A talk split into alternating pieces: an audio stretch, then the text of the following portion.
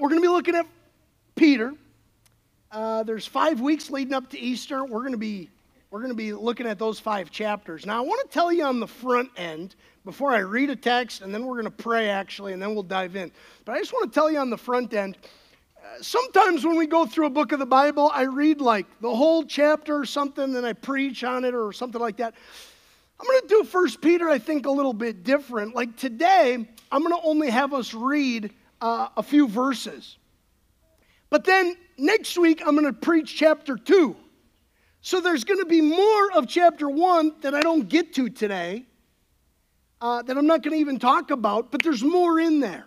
And so what I'm, what I'm telling you is that I'd encourage you, and I kind of hope you would actually be in First Peter as well, Uh, walking through this as we walk through this series. And I'm excited about the fact that our Bible reading plan is looking at John, which is one guy and his take, and then we're also looking at Peter. And we're going to be kind of looking at these two guys, you know, Peter and John. These are pretty close to, you know, to Jesus' kind of disciples. So what do they have to say to us as we walk through this season of Lent, these kind of days leading up to Easter? What's Jesus wanting to speak to us? Okay, so let me read this, and then um, we'll pray, and then I'll start kind of getting us into it a little bit. Okay, no, actually, I'm not praying, am I? Madeline, you're praying, or you're reading. Get up here. What are you doing sitting over there?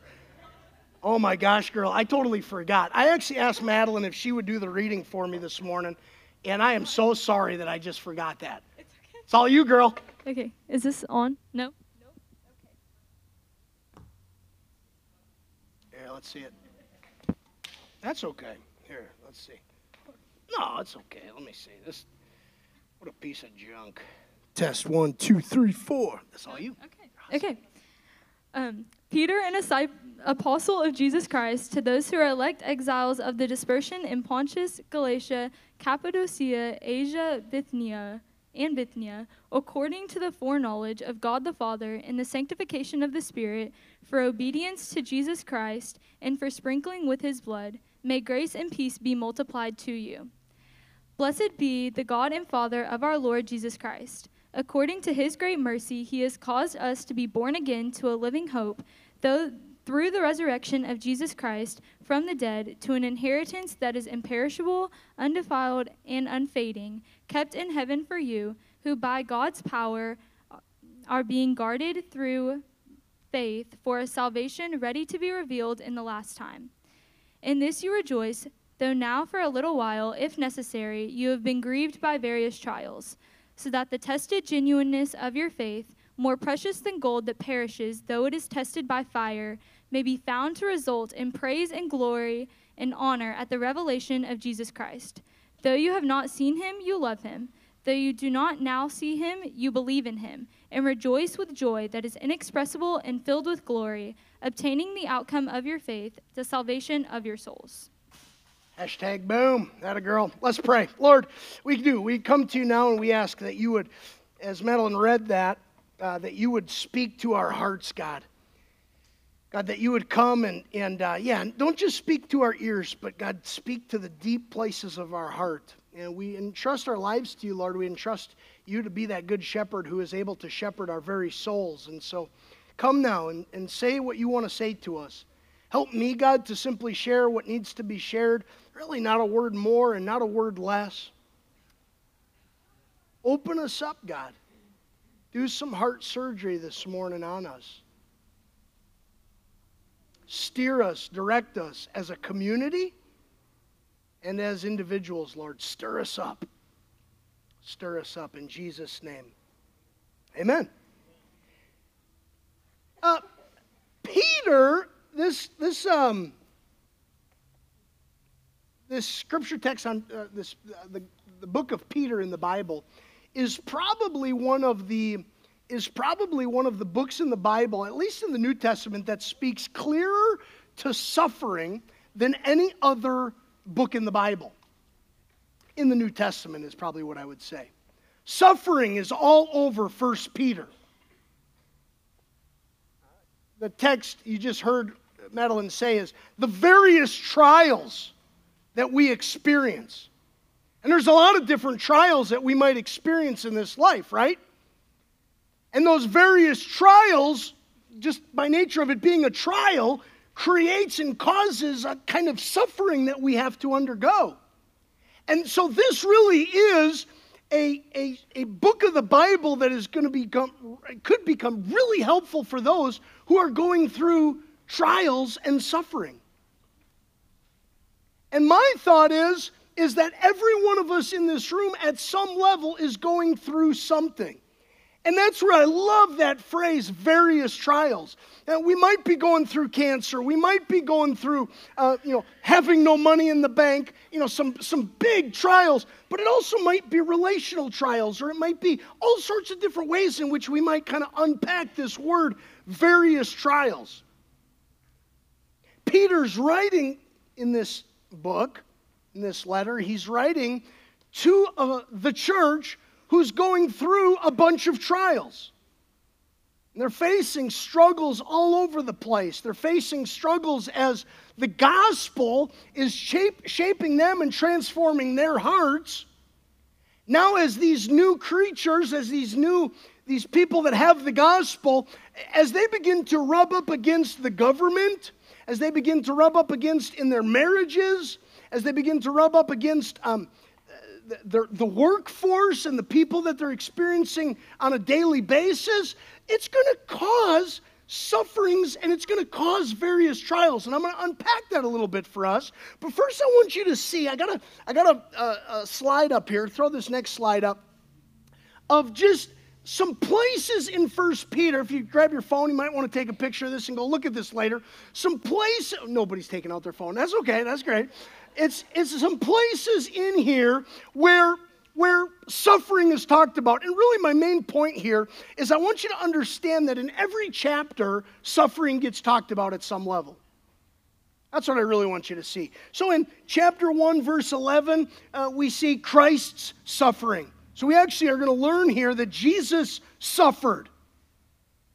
Um, chapter two, verse nineteen, we're going to see that there's the suffering of the uh, unjustly, suffering unjustly. So there's going to be times where we suffer and it's not good. It wasn't supposed to be that way, but we still have to suffer it. Chapter two twenty-one, Christ suffered, so we should recognize we're going to end up having to suffer as well as we follow the Master. Chapter three, verse seventeen, God's will in suffering. There's some stuff in that verse. Learning from Christ's suffering. Don't be surprised by suffering. Rejoice in suffering. There's going to be times we're insulted for Christ's sake. What does it look like to entrust our lives to suffering? Or to God in the midst of suffering? Uh, there's other people who are suffering, and maybe a word of encouragement in chapter five that reminds us we're not the only ones who are going through this. But my point is simply, suffering is all, suffering is all over the place in First Peter. There's all sorts of different places where suffering is talked about. And we experience suffering on a regular basis, don't we? I mean, as you've allowed me into some of your lives, I know that some of you are really going through some stuff right now. Like you're really in the middle of the various trials. You're experiencing it. And the question that I kind of wanted to wrestle with on the front end of this series is why? And to me, I had to read through First Peter to kind of get a sense of where this is going. So this isn't so much just today. This is kind of the whole series, what I'm about to say. But why do we suffer? And, and Peter seems to bring out three or four reasons for why we suffer. One that I just want to highlight is that he talks about, and he actually kicks this off in these first verses in chapter one. The reality is, is you and I, as followers of Jesus, have had an old self. We, we have this old self to us, right? This self that's uh, a sinner, in need of grace and mercy, a sinner in need of salvation and forgiveness. We have this old self. As Christians, as followers of Jesus, we also have this new self, this new birth that's been given. He's caused us to be born again, in verse three it says. And as that old self and that new self kind of are in tension with each other, that's, that alone is going to cause various trials. Uh, Paul says in, for example, this is Paul, a different guy in the Bible. Paul says in Romans chapter seven, he says, I do the things I don't want to do, and I don't do the things I do want to do, right? Have you ever experienced that? I think that's one of the most real verses in the Bible where when I read that, I'm like, boom, that is me. Sometimes I do what I don't want to do, and I don't do the stuff that I know I should do. And what that is, is that's that oldness in us and that newness in us, and it's just kind of in tension. And, and so, as an example, maybe you struggled with anger before you became a follower of Jesus. And you just struggled with anger. And then you, you had your eyes opened to the, to, the, to the reality of your sin and your brokenness, and you, you, you, you, you, you separated yourself from the God of the universe, but he has drawn near to you, and he has saved you through his death and resurrection, and so you become a born-again person. You become a new cre- creature. Well, as a new creature, you might still struggle with anger. Because why? Well, we still might have, see, there's this saint-sinnerness to us. And so, I, as a follower of Jesus now, see, a lot of times the world thinks, oh, you just think you're so great. You're, you're, you know, you just think you're uh, so perfect and stuff. Well, no, I still struggle with sin too. And so I might still struggle with anger even after I've become a follower of Jesus, right?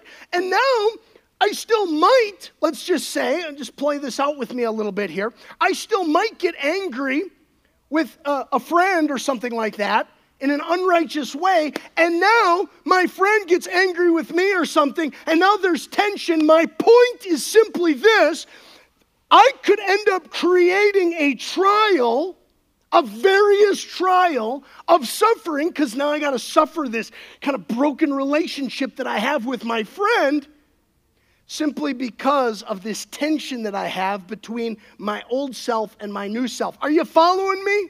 The two people that are, I'm so thankful for you. Just a little bit of help is so good. So Paul's, or Peter here is going to bring this out. Peter's going to bring this idea of a new creation, a new creature, a born again. You've been born again. You've got new life as a follower of Jesus. And there's going to be some tension there because that old self, the old flesh, is there as well. So that's one thing that we're going to be, the reason for why suffering might kind of come up. It might come out of our own heart.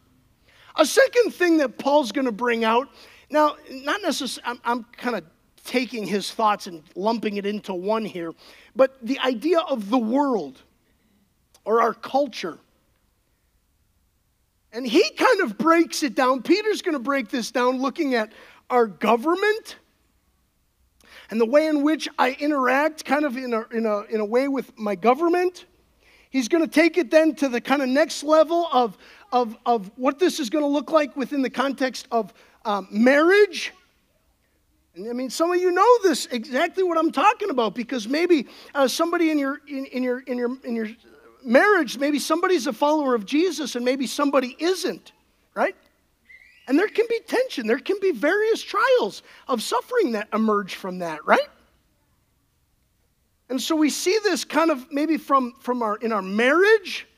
Um, we start to see this maybe, um, let me just make sure I'm getting it here because I'm, I'm thinking, it, I want my, th- at work, and I'd say actually I think he talks about work kind of before marriage. Um, so the place where you work, so your, your boss says something like, hey, you need to start using these kinds of pronouns or something like that. Some of you have told me this kind of stuff has happened. And so you now have to work through the various trials that might emerge as you kind of uh, attempt to live out what God might be calling you to, how, how to live. You, are you following me here? The various trials that might kind of emerge as we, as, as followers of Jesus, live in this world. And actually, it's interesting, he even touches on the various trials that might emerge in the context of the church. The church here, as, as Peter is writing to this church, they've got people who are coming out of Judaism. He's got people who have no context of the gospel at all or anything about the Messiah.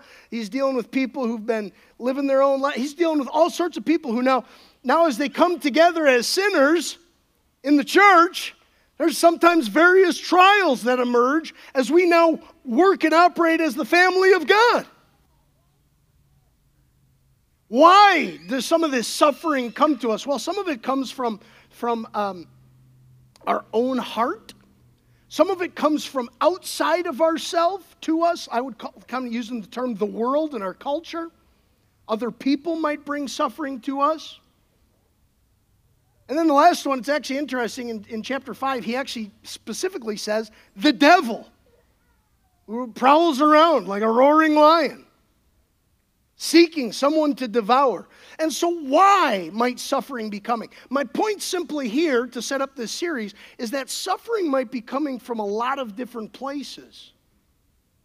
You can't always just be like, the devil did it. Well, maybe you're just a jerk. And you've been breaking relationships all over, and now you're experiencing nobody liking you or something like that. And that's a various trial that you're having to suffer.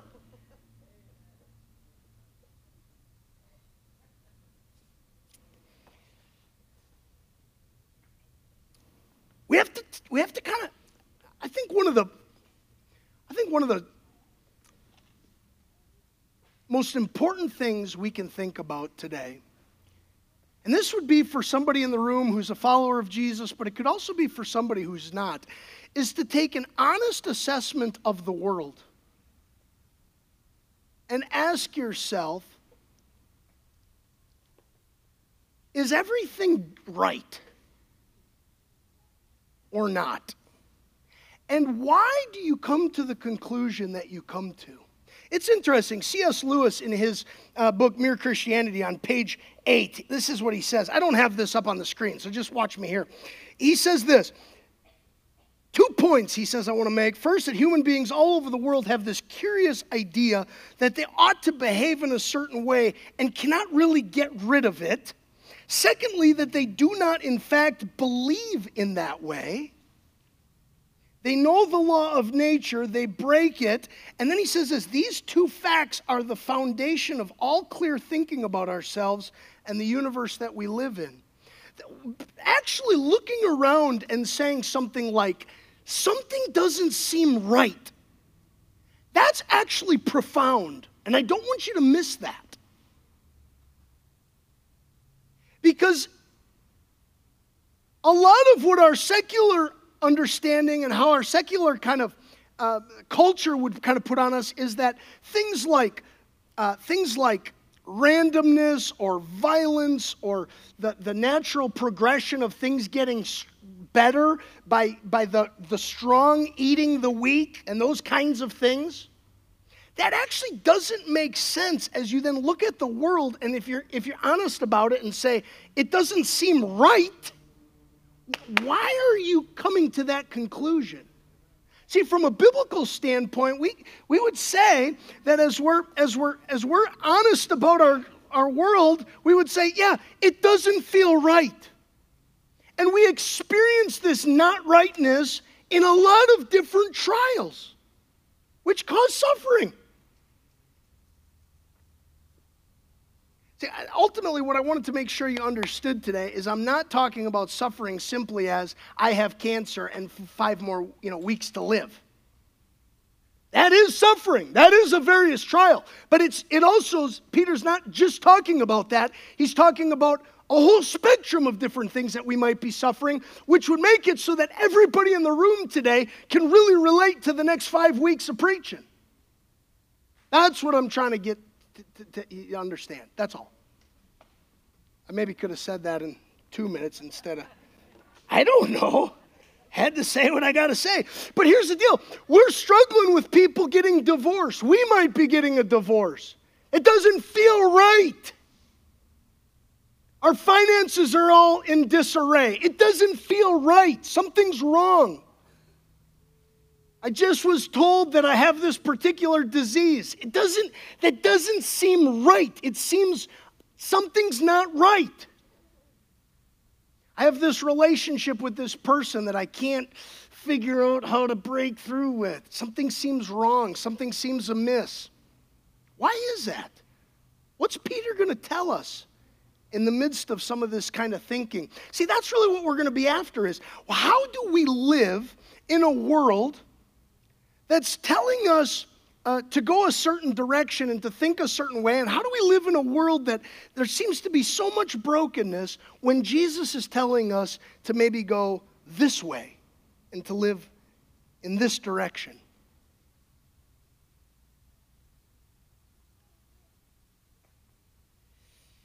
You might be struggling with uh, the, the, the trial of aging parents. You might be struggling with the trial of a rebellious child. You might be struggling with the trial of death. Maybe it's not even death of somebody soon. Maybe it's death from somebody five years ago, and you continue to struggle with that trial.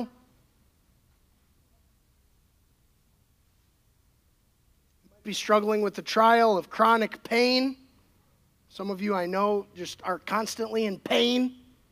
Holy cow, I can't even imagine some of the trials as you've allowed me to get a picture of your life and get into it. Some of you are going through some incredibly challenging things. What does God have to say to us? What does God have to say to us in these various trials? Now, that's kind of the setup to the series. I want to just bring a really short kind of word to today. And that's simply by looking at verses three through six. So let me just show, uh, at first, just chapter one, verse three. If you got your Bible, you can look at it there. What are, as for these various trials, what are some things we need to keep in mind as followers of Jesus? This is how Peter kicks off the whole letter. Blessed be the God and Father of our Lord Jesus Christ. According to his great mercy, he has caused us to be born again. Into what? A living hope. Holy cow. I could preach just that. A living hope. He's caused us to be born again. Some of you are so nervous about, ah, am I doing it right? I don't know if I... Man, just stop today and bask in the fact that God has caused you to be born again. He has gifted you with that. He's birthed you Through the, through the word of the gospel that's come to you and the Holy Spirit opening your heart up to seeing Jesus' death on the cross for your forgiveness and seeing his resurrection to defeat even death itself as a gift that, that you just are awakened to. And when you get to see that and experience that for the first time, holy cow. But some of you needed to, just, to be just reminded of that today. That God has caused you to be born again. Into what? A living hope. A hope that's living. And I love that so much because what is that livingness? I mean, there's so many different facets to that, but ultimately it's Christ. I mean, it's going to be Jesus himself who was dead, but now he's alive. There's our hope. And is he dead? No, he's alive. Yeah. He's alive. He's caused us to be born again into a living hope. Man, let that today, and here's the deal. This is a gift that he offers to each of us, every single person. Maybe today you're watching online and, and you, you know, you, you're watching it on Tuesday night at ten o'clock and you're thinking about this and thinking, yeah, but not for me. No, it is. It's for you too. It's for all of us sinners. It's for all of us broken people. He wants to bring you that word of salvation, that word that he has come and loves you and has forgiven you. Man, what a blessing. And he just gives us a ton of gifts on the front end here, and I want you to make sure you don't miss that. God has provided you a new birth. Look at verse four. To an inheritance. He's going to give you this. What is he going to give you? God giving you an inheritance that is imperishable, holy smokes, undefiled and unfading, kept in heaven for you, God is keeping for you. That's the verb there. In the, the verb in that sentence is in the Greek is the, the word kept. He's keeping that. He's keeping for you an inheritance. Holy smokes. I don't even know how to preach that other than just kind of say it and pray the Holy Spirit comes and talks to you what he needs to tell you on that. God not only causes us to be born again, but he actually gives to you and is keeping for you an inheritance. There's something about the future. There's something to come. And that something to come is going to play a role in the way we deal with suffering. And he's going to unpack some of that as we walk through First Peter. It's going to become probably, this is my guess as I start to think about this and start to walk through, my guess is Peter is starting to cue us up that, that looking simply at the suffering might not be what we're just supposed to focus our attention on. There might be something to come that he's keeping for us. There's a livingness to the, the hope we have. I don't even know how to say some of this. There's, it's, there's so much giftedness here on the front end, it's silly. And he, and he says, I'm keeping for you an inheritance. Who's keeping it? Do I, oh, do I got to try to make the inheritance happen? Do I got to really work? No, he is keeping it for you. And it's unfading. I mean, there's so many adjectives then that come out. Undefiled, imperishable. That's the hope we have. An inheritance and something to come. We're going to have to unpack this a little bit more in the next coming weeks. Chapter uh, one, verse five. Who, by God's power, are being guarded. There's the next verb. I've been preaching, I'm just kind of te- preaching the verbs today. Who are being guarded through faith for a salvation ready to be revealed in the last time. Oh my gosh. You are being guarded. What a blessing. Who by God's power, what's guarding you? God's power, the dunamis, right? The dynamite. The power of God is guarding you through faith. Who by God's power are being guarded through faith for a salvation ready to be revealed in the last time. There's another picture of a future that we're going to have to keep our eyes on as we go through suffering and the various trials we experience. What's guarding you today? You know, this morning, I actually was preaching at another church. I, I, one of my friends was being installed as the senior pastor at a congregation, and I was over there, and there's a time where there's a little laying on of hands from other pastors and stuff, and I was thinking, oh gosh, I don't even know what to tell them. You know, John three sixteen, for God's love of the world. No, I'm just kidding. I didn't know what to say, you know, for a little verse or something over them. And so what I did is I just shared with him, and this morning when I was uh, re- uh, eating my, my toast for breakfast, uh, I re- was reading Psalm five, because today is the fifth day of the month. And I was reading Psalm five, and I just read over him this word from chapter five, verse twelve of Psalms. For you bless the righteous, O Lord. Well, and he doesn't bless the righteous like those who have their lives all figured out and perfect. No, it, the righteousness we have in the Messiah, in Jesus, his righteousness. So we do know then what he's going to say next, because those who have Jesus are going to get what he's going to say. For the you bless the righteous, O Lord. You cover him with favor as with a shield. And I read that over him today, and I said, Pastor Ted, may you receive that this morning. My point is this. He guards us as with a shield over us. Man, I don't know who needs to hear that today. My guess is the person who doesn't feel like anybody's watching out for them. They feel like they're alone. They feel like they're going through their suffering, they're going through their various trial, and they're doing it alone.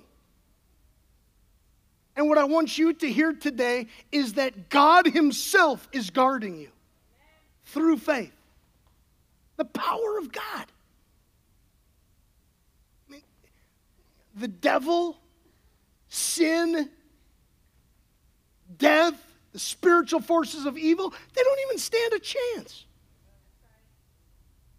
They don't even stand a chance. Being guarded.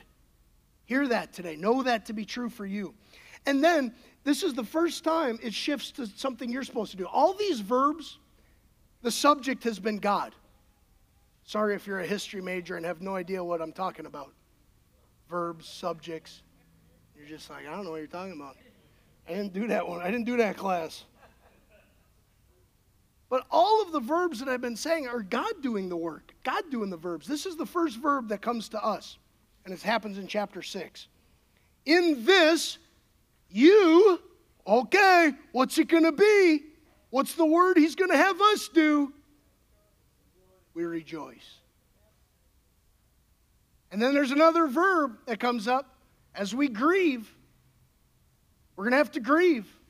I think that is, right? Oh, for a little while, if necessary, you've been grieved by various trials. So in your grieving, in your suffering of the various trials you go through, we are called to rejoice. In what? In this. What are we rejoicing in? We're rejoicing back to all the verbs that God does. We go back and we just constantly remind ourselves. So as the suffering comes, whatever reason it might be coming, as the various trials we undergo, we're undergoing, what God is calling us to is to rejoice in what? In this other stuff, that he's caused us to be born again, to a living hope, that he's guarding your, guarding you through his very power. You know, suffering will have limits that God sets. The suffering can only get so bad. I know it feels like it's the worst it can get. The reality is there are limits that God will set to your suffering. That's a blessing. That's a gift. Hear that today. Know that, I know you're feeling like it's going to spin out of control and even God himself won't be in control. That's just not true. And I'm not diminishing what you're going through. I'm not saying it's not really hard. I'm not saying it's not terrible. I'm not saying it's not unjust. I'm not saying any of that. I'm just saying there will be limits. He's going to guard you with his very power. To an inheritance kept in heaven for you. He's keeping that for you. Nothing's going to take that out of God's hand. Nothing's going to take that out of God's hand. And so we can actually, this is going to be crazy uh, to say this, but it's really, it's the only worldview that can say it.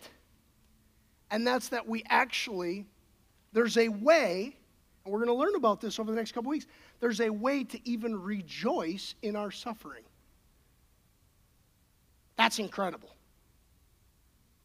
Our world will not offer you anything like that.